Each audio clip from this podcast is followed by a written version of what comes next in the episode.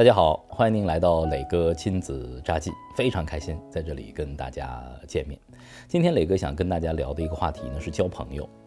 我想我们的呃生命啊，其实多多少少都受到我们朋友的滋养。而当孩子们渐渐成长的过程当中，当他们的生命越来越丰盈的这个过程啊，也是他们去找到自己生命当中那些好伙伴的一个过程。但现在的很多孩子呢，在家里得到了非常多的照顾，而且呢，呃，进入到学校的这个过程啊，也有一个衔接的过程。所以说，孩子们交朋友的能力，嗯，也各自不同。我们家呢，朗月的这个社交能力啊，一直是我蛮担心的一个问题，因为他们是双胞胎啊，到哪儿都互相粘在一起啊，就不太容易交到朋友，甚至在他们上这个小托班。上了一年多以后，我问他们说：“你们在班上有没有好朋友啊？”他惊讶地看着我说：“没有啊。”那我说：“平常你们都跟谁玩啊？”我跟妹妹玩啊，我跟姐姐玩啊。哎呦，我让搞得我很郁闷，我还请教老师，老师也说你不用太着急，他们俩呢双胞胎这个情况特殊，所以说呢，呃，经常会黏在一起。我说老师你也鼓励他们，把他们分开，分开，让他们去多交朋友。后来啊，就是快已经快这个。小小班毕业了，啊，要到真正的小班去读书了。毕业之前，朗朗很得意的跟我说：“说我有一个好朋友。”我说：“真的吗？”我说：“你交到朋友？”他说：“啊。”我说：“谁呀？”他说：“是洋洋。”我说：“真的吗？是洋洋？”我说：“洋洋谁呀？”说：“我们班的一个男生，可帅了。”哦哟，我说：“好吧，这个是外貌协会的。”后来呢，我和太太跟洋洋的爸爸妈妈也取得联系，然后呢，就到洋洋家去做客。那天的那个。家庭互访啊，呃，我觉得是朗月交友的这个历史上啊走出的非常重要的一步。朗月的这个一小步啊，人类一大步啊，到了这个洋洋家里头，哎呦，那真是，因为洋洋的家里头跟我们家的结构完全不同啊，然后他们就像进入了一个迷宫一样的开始了探索。洋洋的爸爸是一个钢琴家。有一架大钢琴，洋洋有一架小钢琴。哎呦，他们玩那个钢琴啊，玩的不亦乐乎。洋洋的爸爸还是一位天文爱好者，他们第一次看到了天文望远镜，就好像是发现了新大陆一样啊！就研究这个单筒的天文望远镜到底有什么用，可以看到些什么，他们非常开心。然后呢，到了洋洋的房间，洋洋是个男孩，这俩女孩平时呢，都是一些什么娃娃呀，这个在家里头会比较多。洋洋的房间让他们大开眼界，差不多有一百辆各式各样的汽车。哎呦天哪！两个女孩对车的那种热情啊，就在那一刻被点燃了。最后呢，告别的瞬间，那才叫真正的经典呢。什么叫依依惜别啊？两个女孩那叫不愿意走，但是呢，洋洋就是憋着说跟朗月说再见，不说，说再见不说，他不愿意说再见。用一种执拗的拒绝再见的方式来挽留两个孩子，我们看到了孩子身上最真挚的那种干净的友情啊！这是我觉得友情的花朵在朗月身上开放的那一瞬间。那么现在朗月已经进入到这个中班了啊，他们开始呢也有自己的比较要好的一些朋友，我也会经常呃从他们高频提到的一些名字当中去了解他们呃每个朋友身上不同的特质。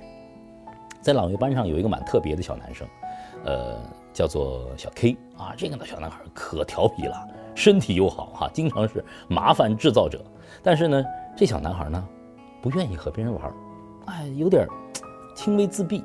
但朗月啊和这个小男孩特别特别的好，然后回到家里老提他。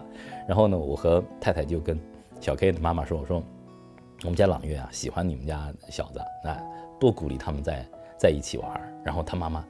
非常开心，因为他妈妈也担心这么一个，嗯，不太愿意和别的小朋友交往的孩子，也应该有伙伴呢。后来我问朗月，我说小 K 身上什么本领最好啊？他说小 K 可厉害了，小 K 会轮滑，我们班谁都站不起来，就小 K 能站起来。哦，原来他们是对小 K 这个刮目相看。另外呢，朗月呢也非常的调皮嘛，他们不说吗？I'm naughty but cute 嘛，在这个班上也非常的调皮。他们有四个最调皮的孩子，他们俩占两位，还有一个小 K，还有一个女孩。这个女孩呢是小 C，小 C 呢经常是从那个滑滑梯上倒着滑下来，然后朗月跟着他们倒着滑下来。那么三三个姐妹啊就被老师弄到墙根站着。她们是经历患难的姐妹啊，三个姐妹，哎呀，聊得可好了，一一起调皮。我们的家长见到的时候也是忍俊不禁啊，说是真的是什么朋友交什么朋友，这三个三个最调皮的女孩呃能够聚到一起，很有意思。还有一次呢，朗朗在幼儿园里头跟那个小男孩打架，那小男孩厉害啊，一下子下手了，把朗朗脸上抓了一条长长的印子。小鸡的妈妈当然就很很很过意不去了，晚上到我们家来道歉。我们在大堂见面啊，然后就说没关系，小朋友们不打不相识，来握手。然后呢，我太太和小鸡的妈妈也成为了好朋友啊。然后呢，小鸡现在和朗月关系也非常好。就通过这些朗月渐渐交朋友的这些故事啊，我也跟朗月说了一段话，就是有时候在讲故事时候不经意告诉他们，我说你们喜欢看书吗？我说书好看吗？他们说好看啊，故事也好看啊。我说你知道吧？每一个你们的不同的朋友，都是一本书哎，你们要好好的读。每个朋友都是不一样的，要好好珍惜。爸爸身边也有很多的朋友，我觉得爸爸身边的朋友也是一本本不同的书。爸爸因为他们看到了一个更大的世界哦。哦，两个小女孩睁大眼睛看着我，不也不知道我说的什么意思啊。后来我就把同心圆理论告诉他了，我说你们现在还很小。随着你们的这成长啊，你们会遇到很多人。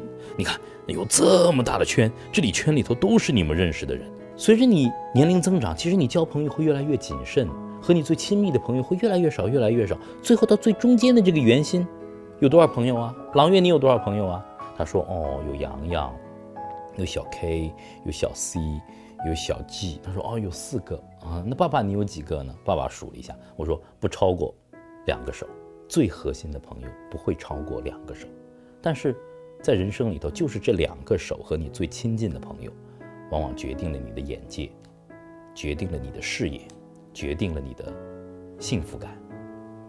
我把这些也都跟朗月讲了，我希望他成为一颗种子，随着他们的生命的成长，他们能够懂得友情的珍贵，能够懂得不同的友情对于自己生命的滋养。如果他们学会交朋友，他们将会拥有另一种了不起的阅读方式。除了读书，人要行路；除了人要行路，不如阅人无数。我希望我们的孩子也都能阅人无数。